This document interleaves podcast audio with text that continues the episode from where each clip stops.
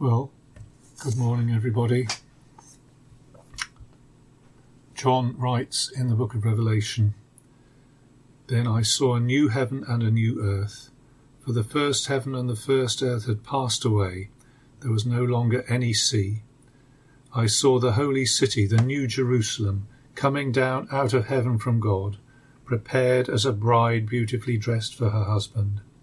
And I heard a loud voice from the throne saying, Now the dwelling of God is with men, and he will live with them. They will be his people, and God himself will be with them and be their God. He will wipe every tear from their eyes. There will be no more death, or mourning, or crying, or pain, for the old order of things has passed away. He who was seated on the throne said, I am making everything new.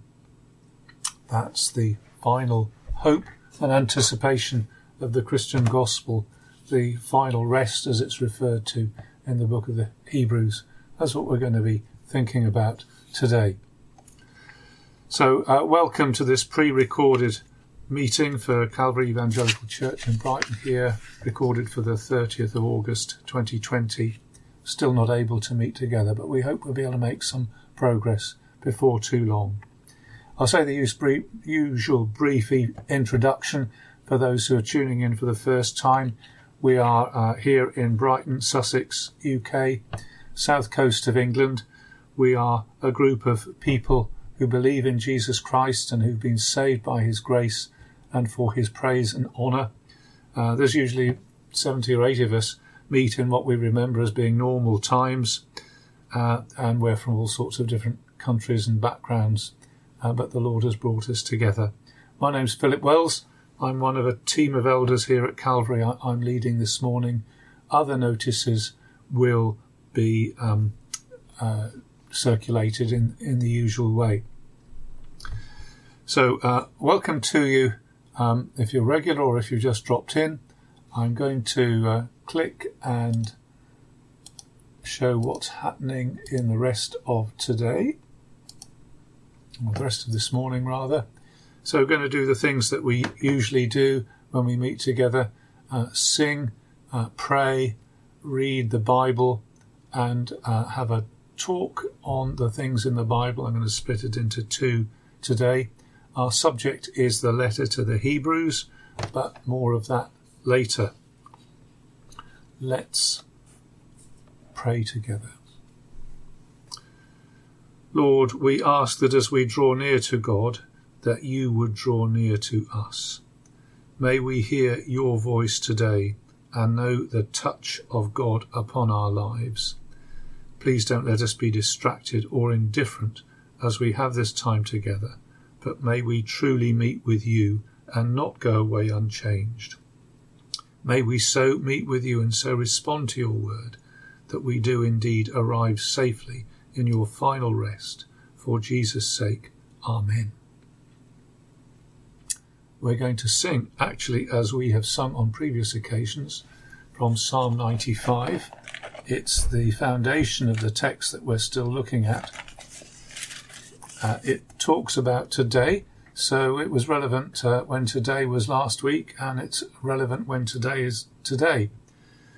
Today, if you hear his voice, do not harden your heart it begins with this heartfelt praise.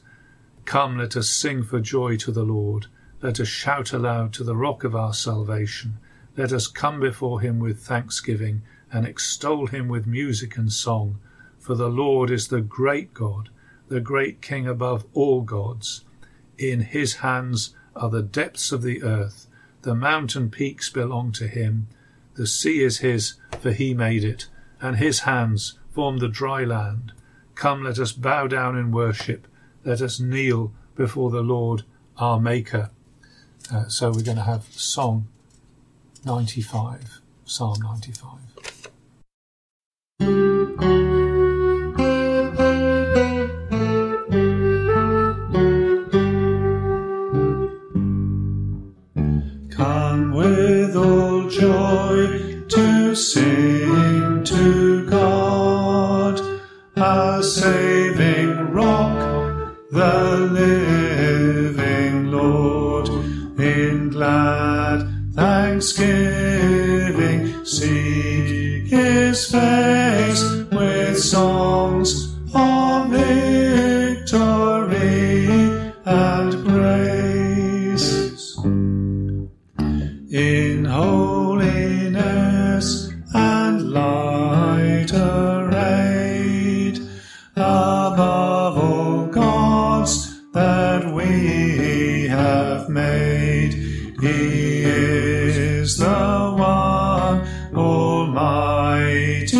King, and his the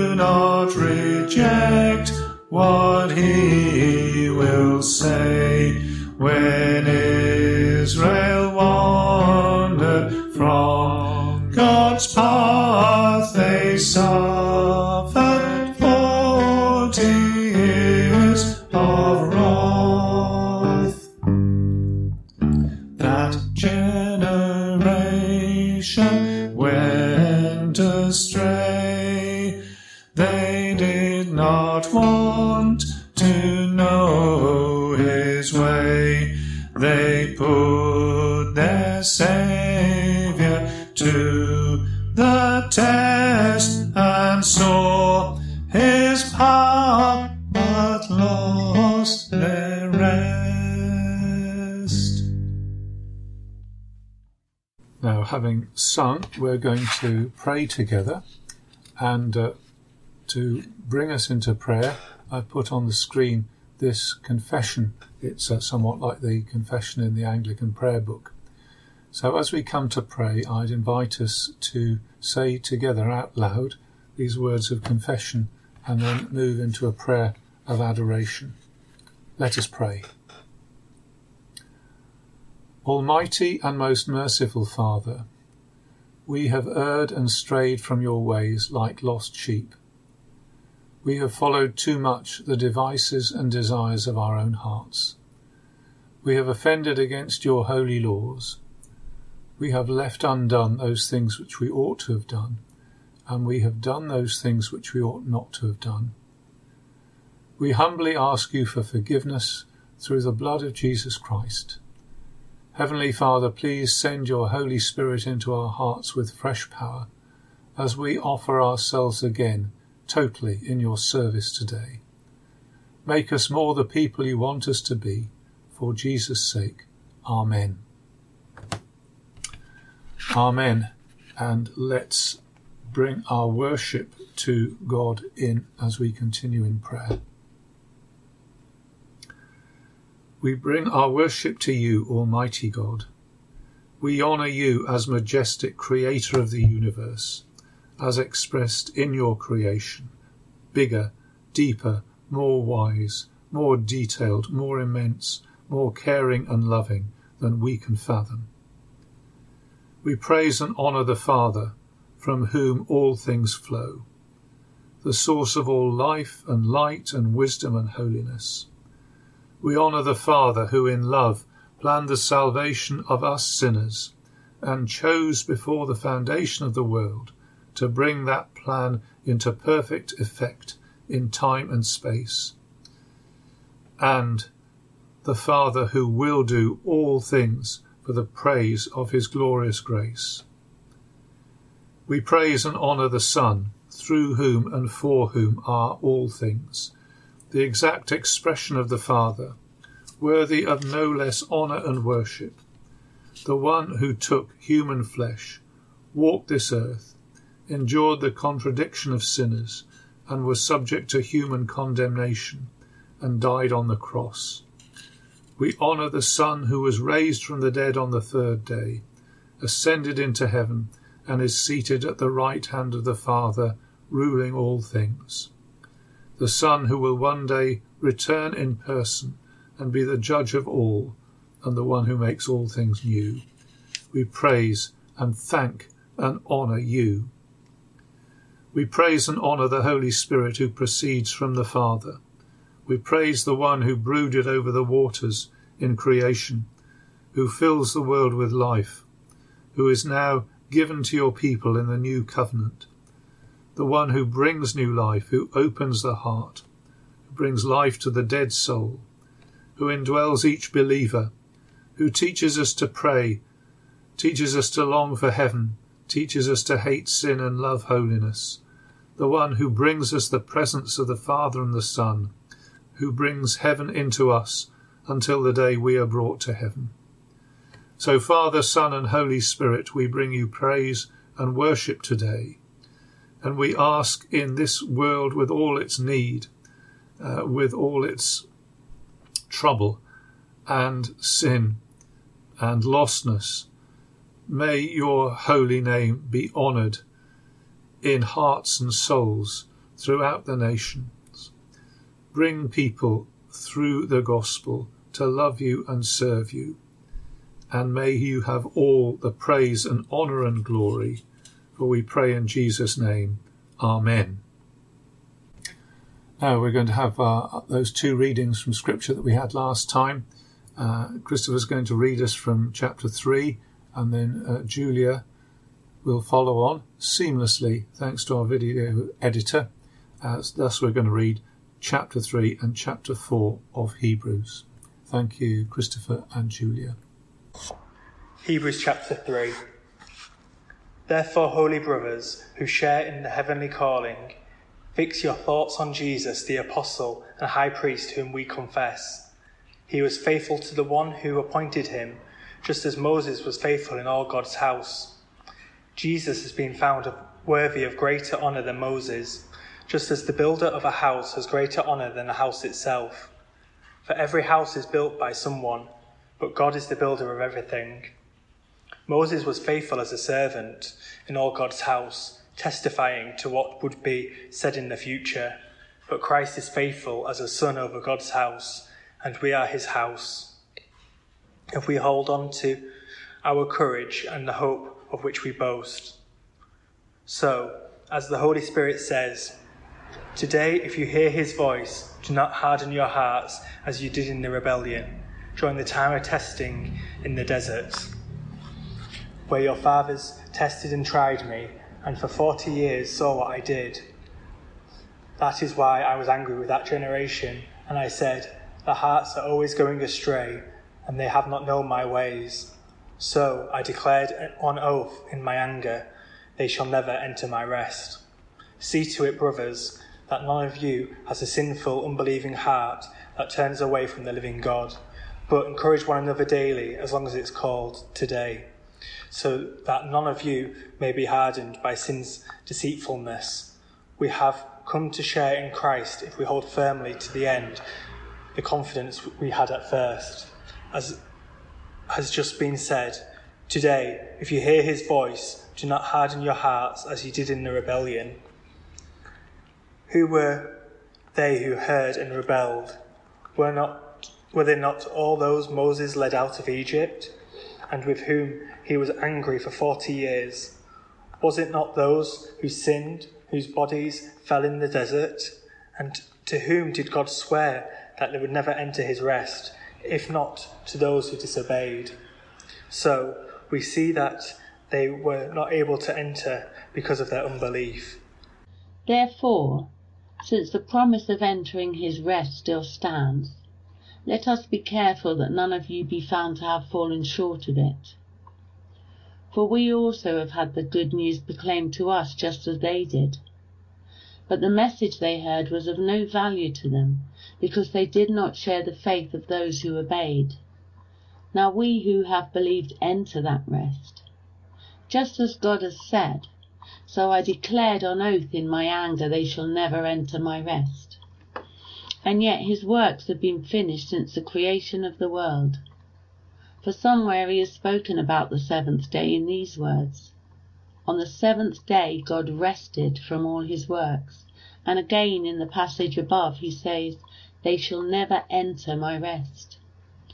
Therefore, since it still remains for some to enter that rest, and since those who formerly had the good news proclaimed to them did not go in because of their disobedience, God again set a certain day, calling it today.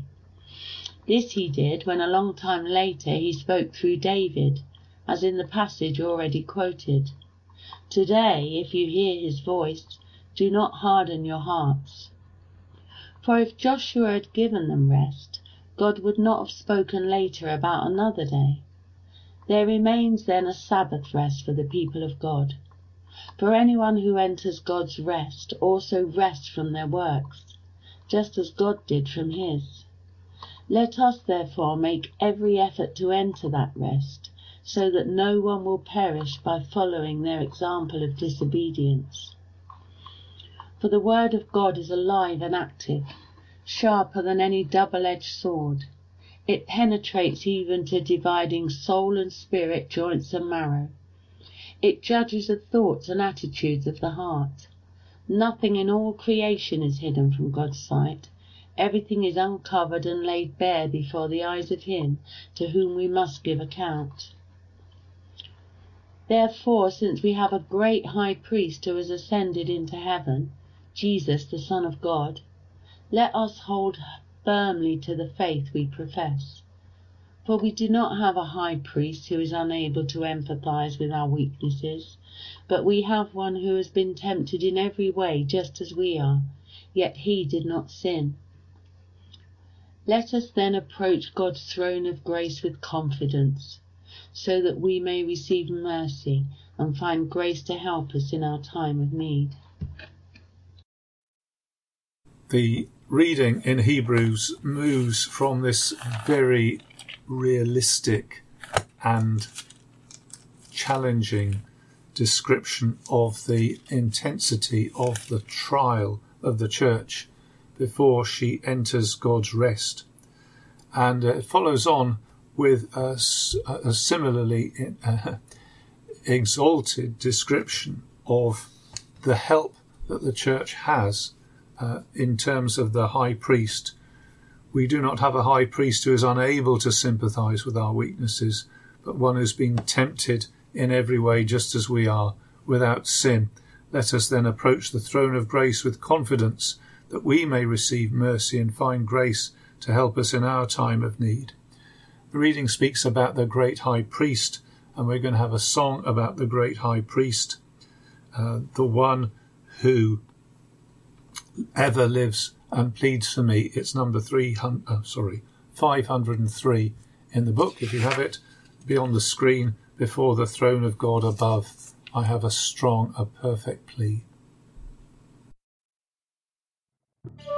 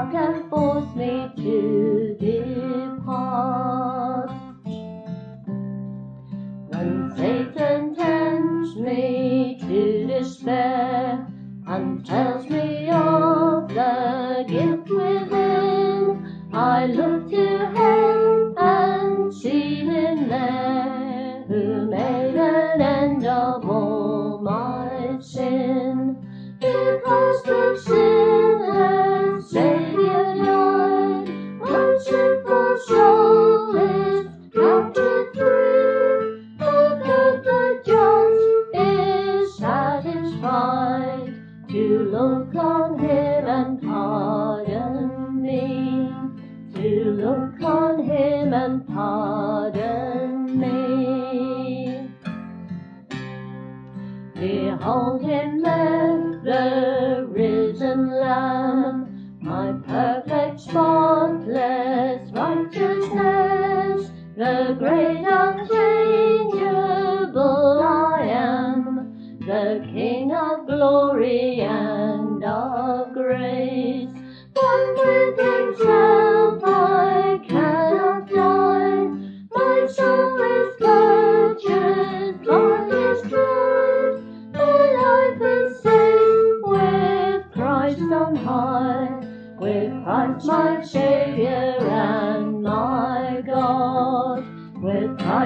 my Saviour and my God.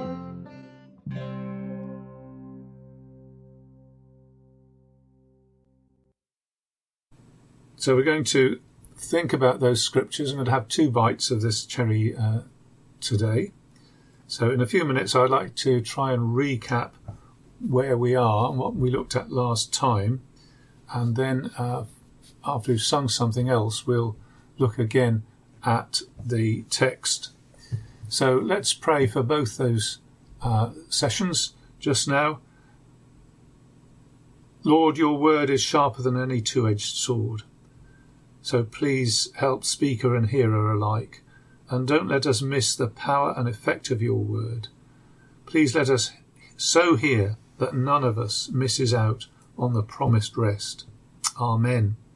So let's do a brief recap of uh, where we've got to with uh, the letter to the Hebrews. I'd particularly like to go over last time because there was quite a lot in it. So here's the uh, standard introduction. There's one of the people to whom the writer is writing under pressure. And uh, despite the pressures, we ask this person to hold on, as a sort of holding on, keep on, and to run the race and to get to the end. So there is a path to heaven, there is a way to follow, but at every point there is an alternative beckoning.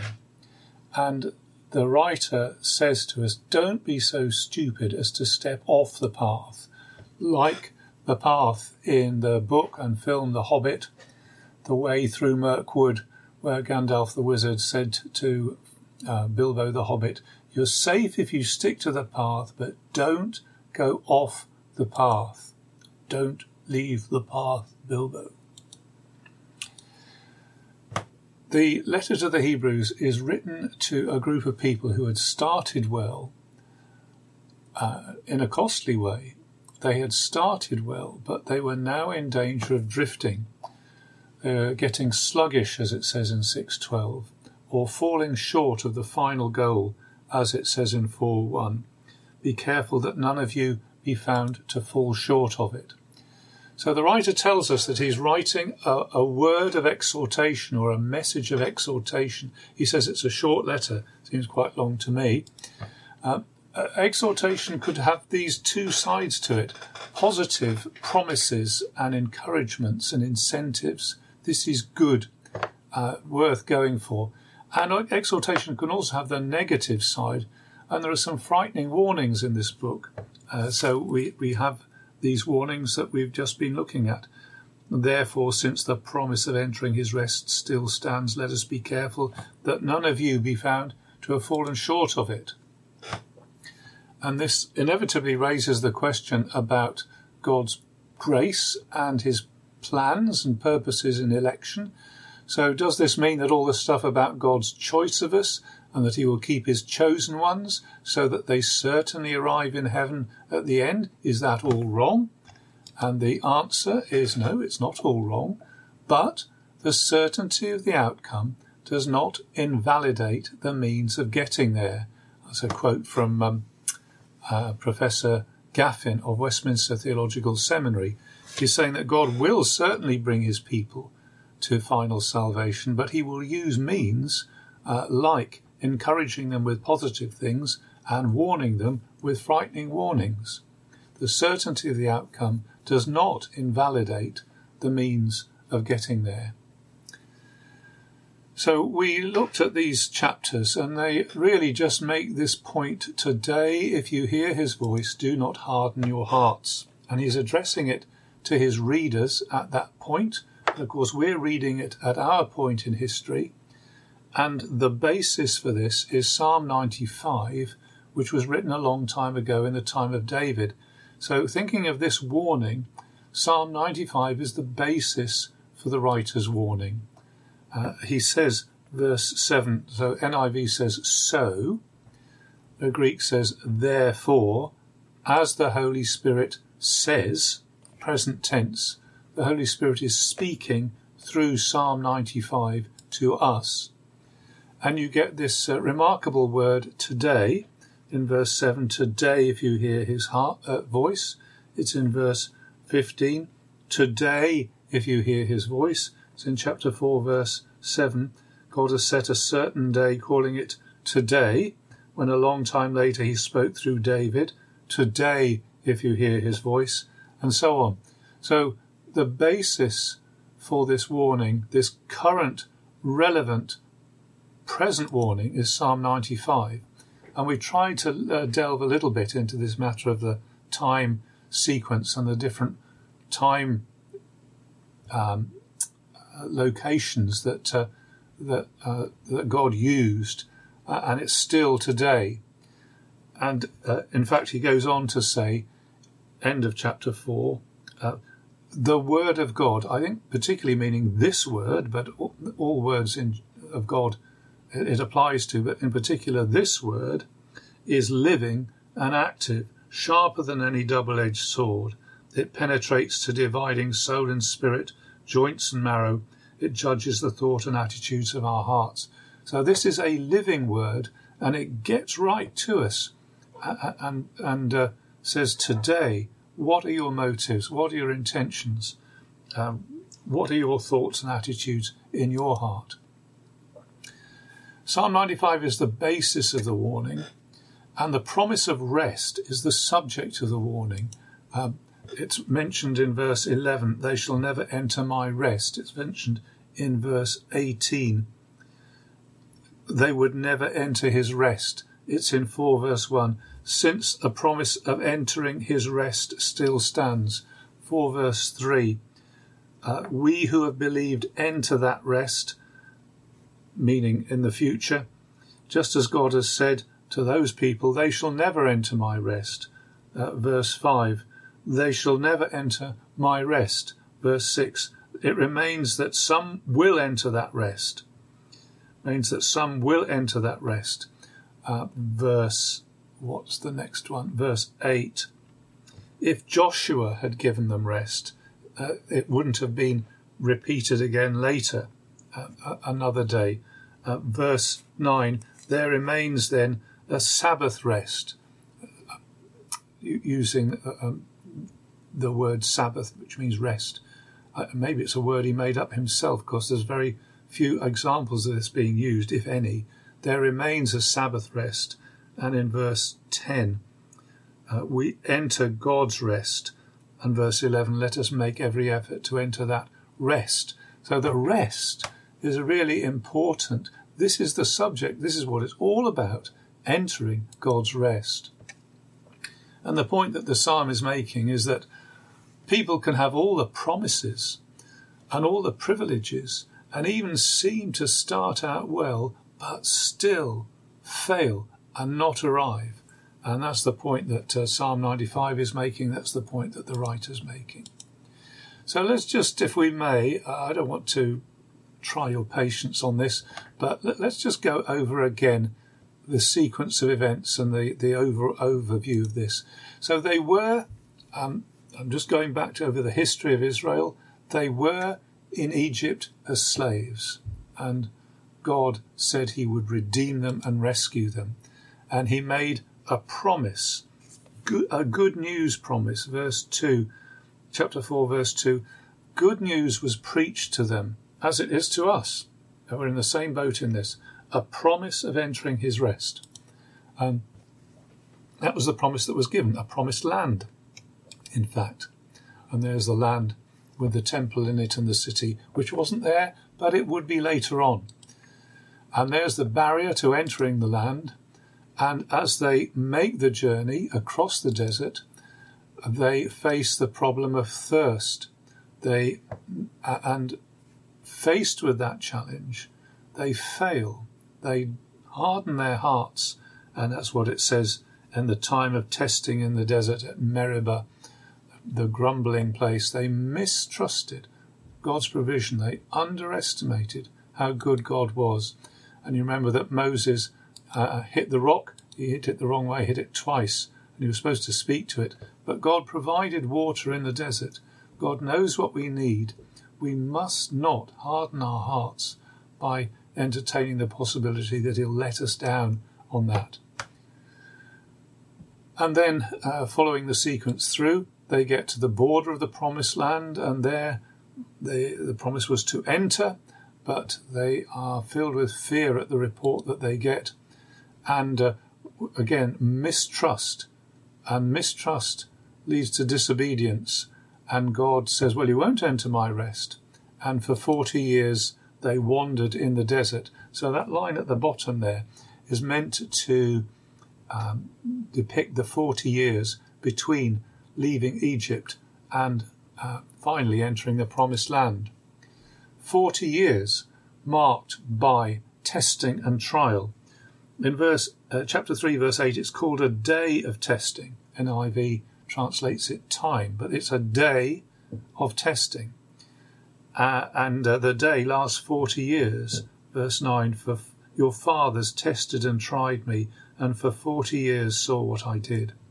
So 40 years of testing and trial, God testing them, them testing God, and a really intense time. At the end of the 40 years, Joshua does actually bring them into the promised land, and so they do enter. But we then discover that Joshua has not given them rest, because otherwise the psalm wouldn't have been written.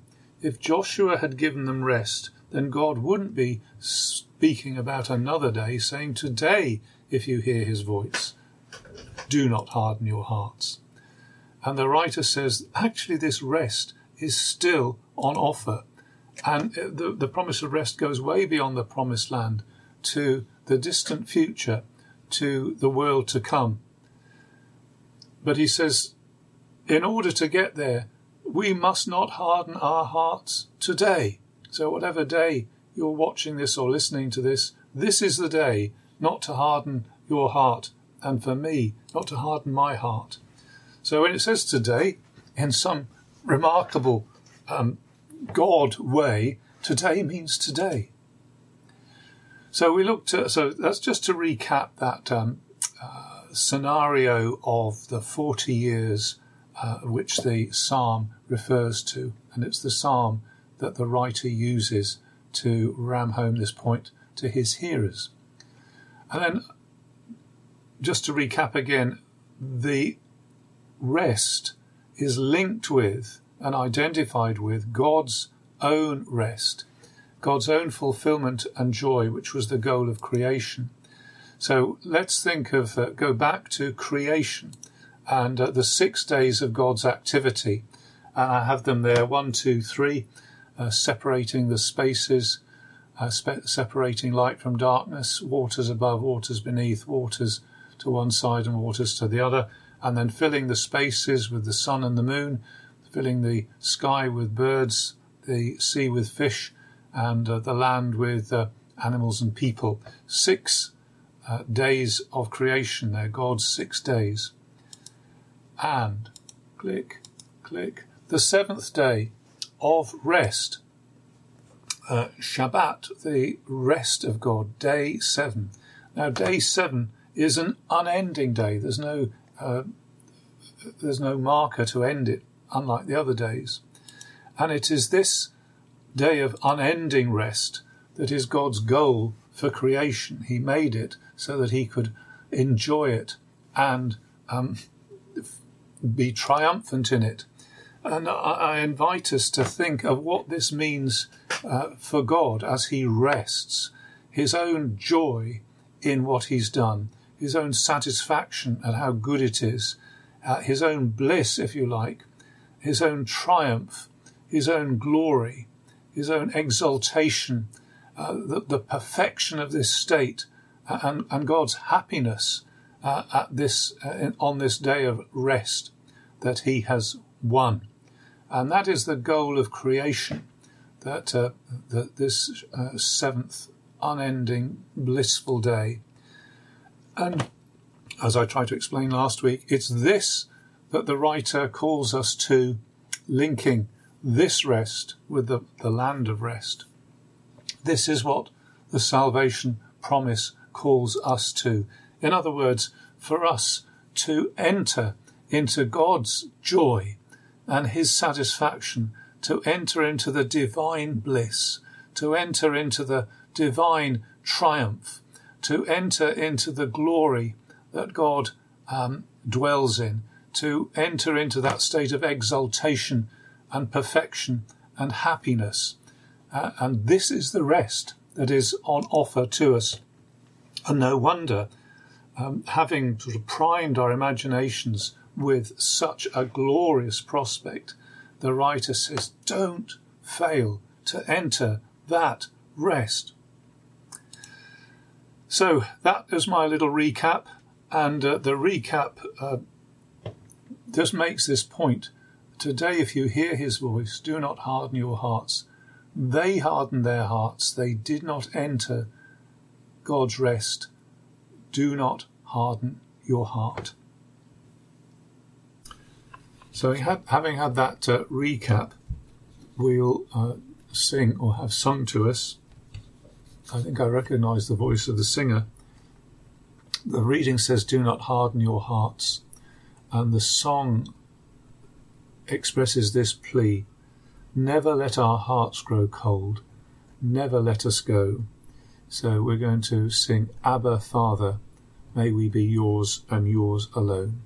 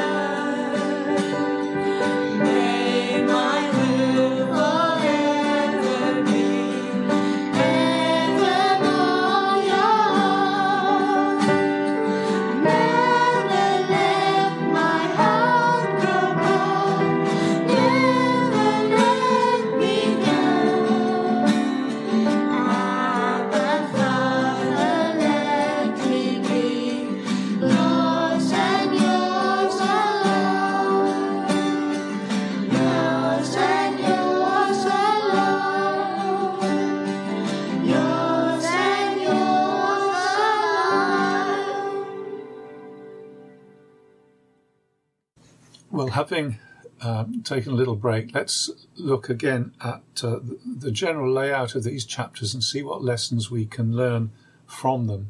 And I got four lessons. He said confidently, I think it is four.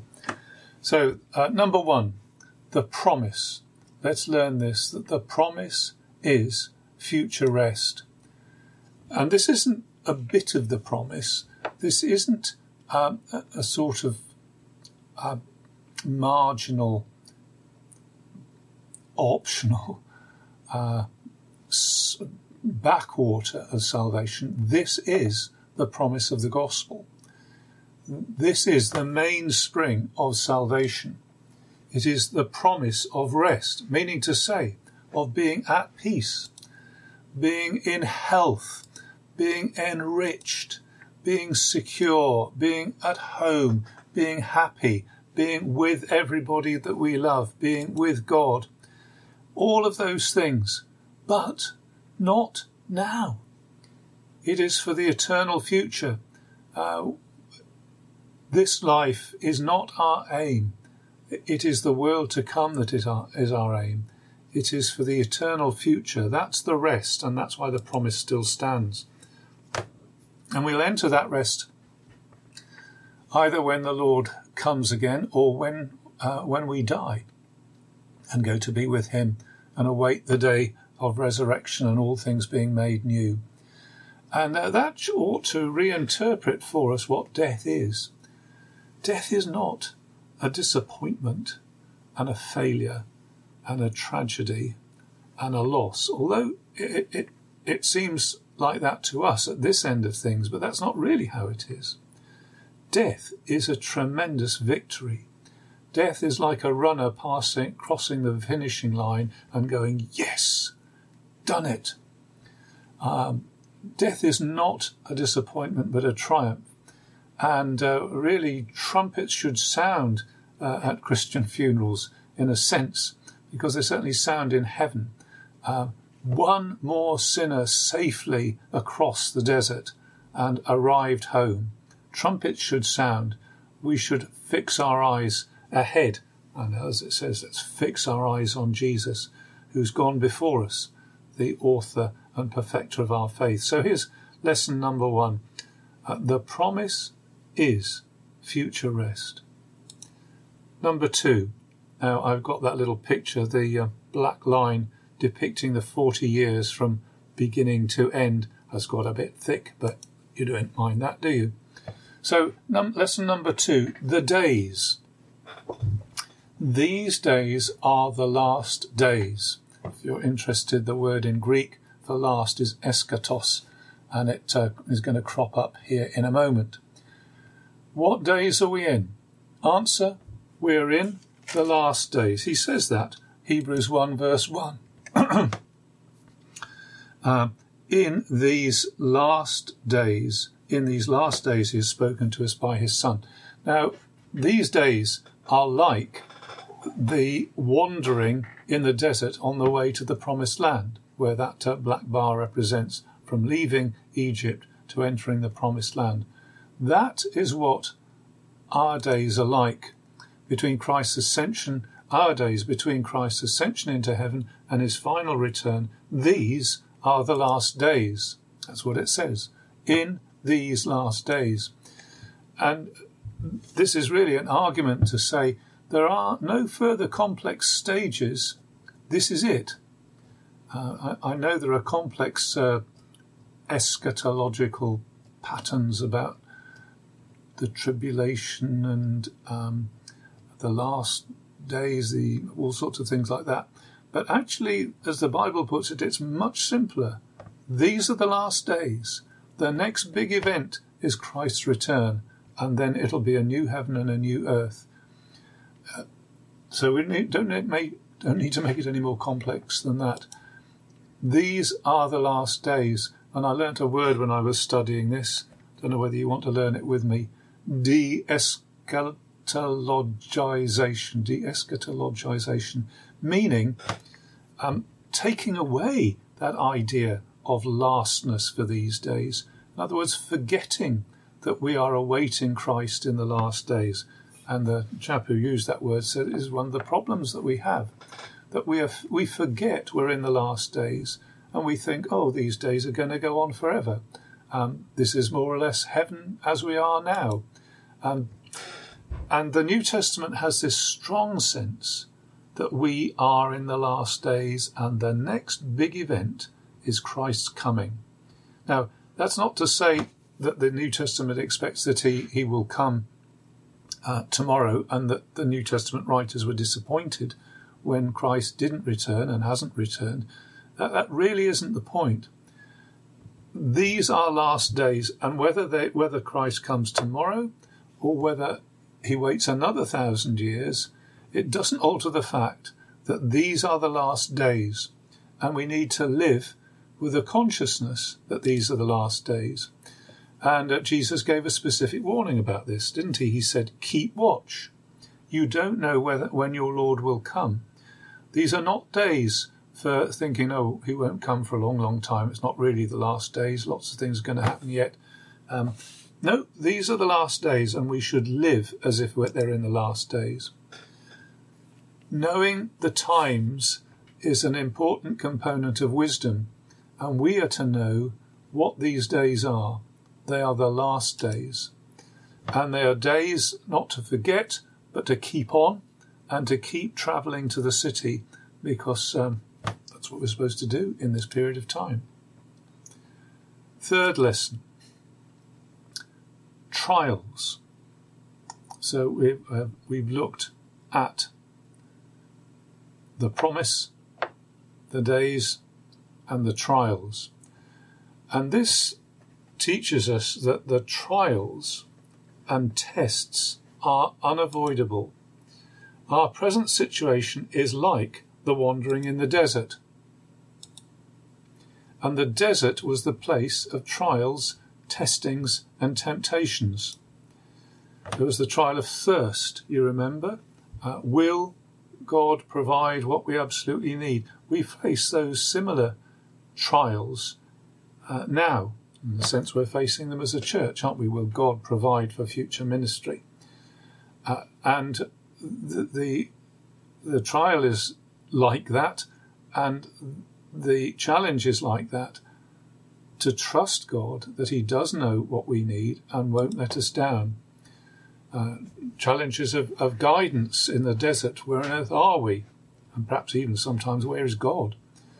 Uh, but the challenge to believe that crossing the desert, God has this in under control, and He will lead and He will provide. And the challenge for courage, you know, when they got to the border, oh, this is too difficult for us. We'll never manage this. Uh, there are giants in the land. Uh, and the challenge to believe God's promises over against and in opposition to uh, that view which would say, oh, the human um, objections are too strong and God can't deal with this. We need courage not to give in to fear. And what the implication of this is that this truth, and it's rather an uncomfortable truth, perhaps we have to shift our thinking a bit to accommodate this, but a major part of our experience here is temptation and trial. We're not in heaven yet. We shouldn't imagine we are. We shouldn't pretend we are. And we shouldn't be surprised by experiences that prove we're not in heaven yet. A major part of our experience here is temptation and trial. There is no believer who is not exposed to temptations that would send them to hell. There is no believer who is not exposed to temptations that would send him or her, I've written the, meaning them, to hell. That's how serious our situation is in this world as we seek to enter his rest. And uh, fourthly, so I've done an arrow between heaven and earth there. Fourthly, a lesson about the Saviour. The Saviour who has precious help.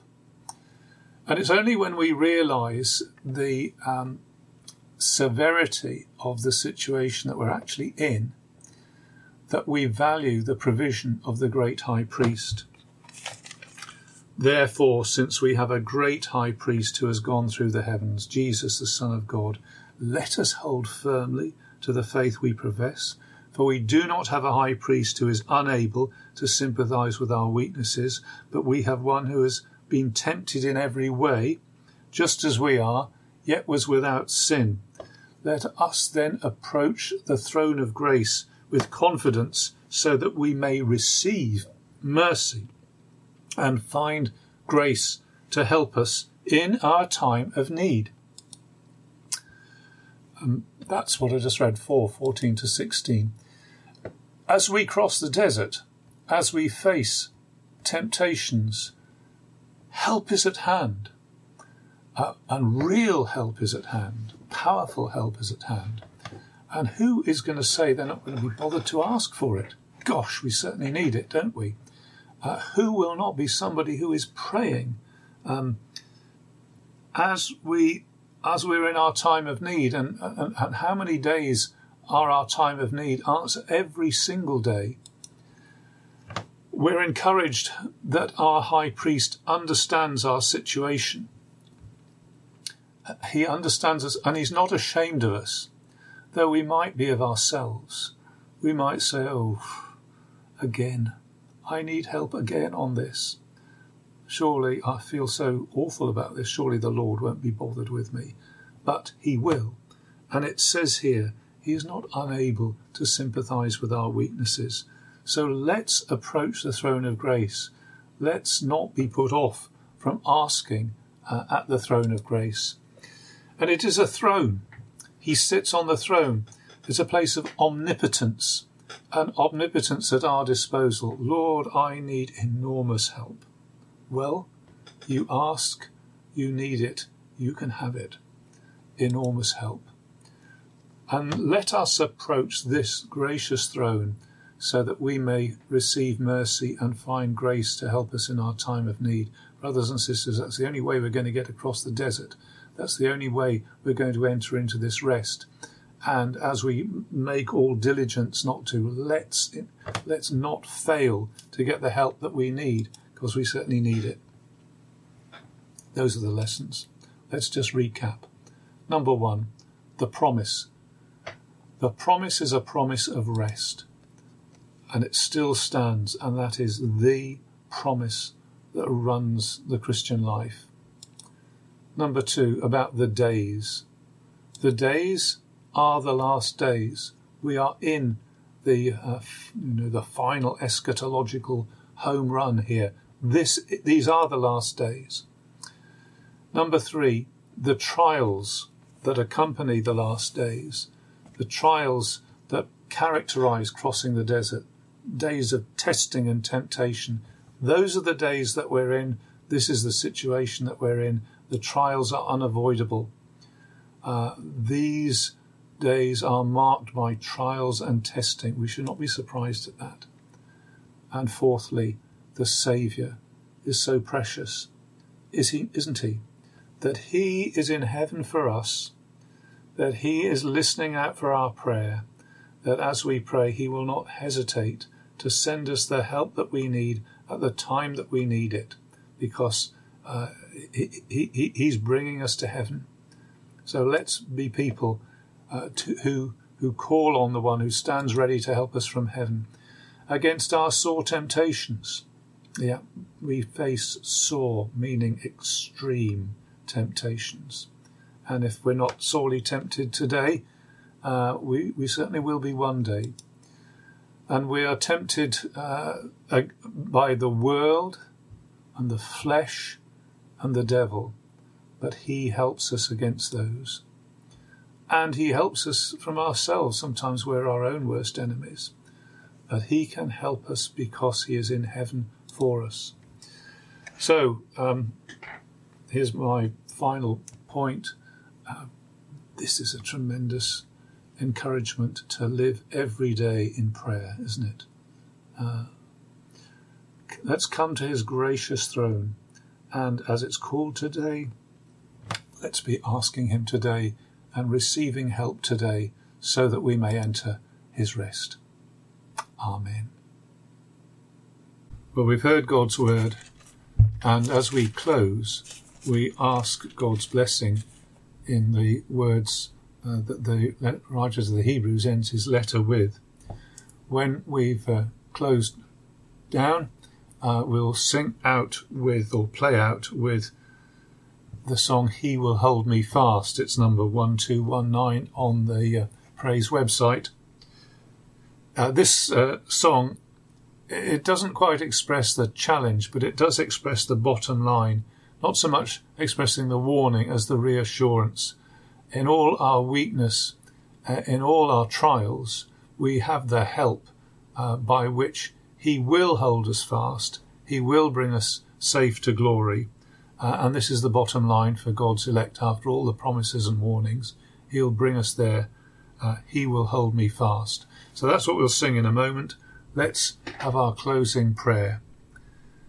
Now may the God of peace, who through the blood of the eternal covenant brought back from the dead our Lord Jesus, that great shepherd of the sheep, equip you with everything good for doing his will, and may he work in us what is pleasing to him through Jesus Christ, to whom be glory for ever and ever.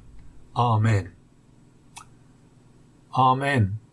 Until we meet him or until we see him face to face, it's goodbye from me, and God bless each and every one. Bye bye.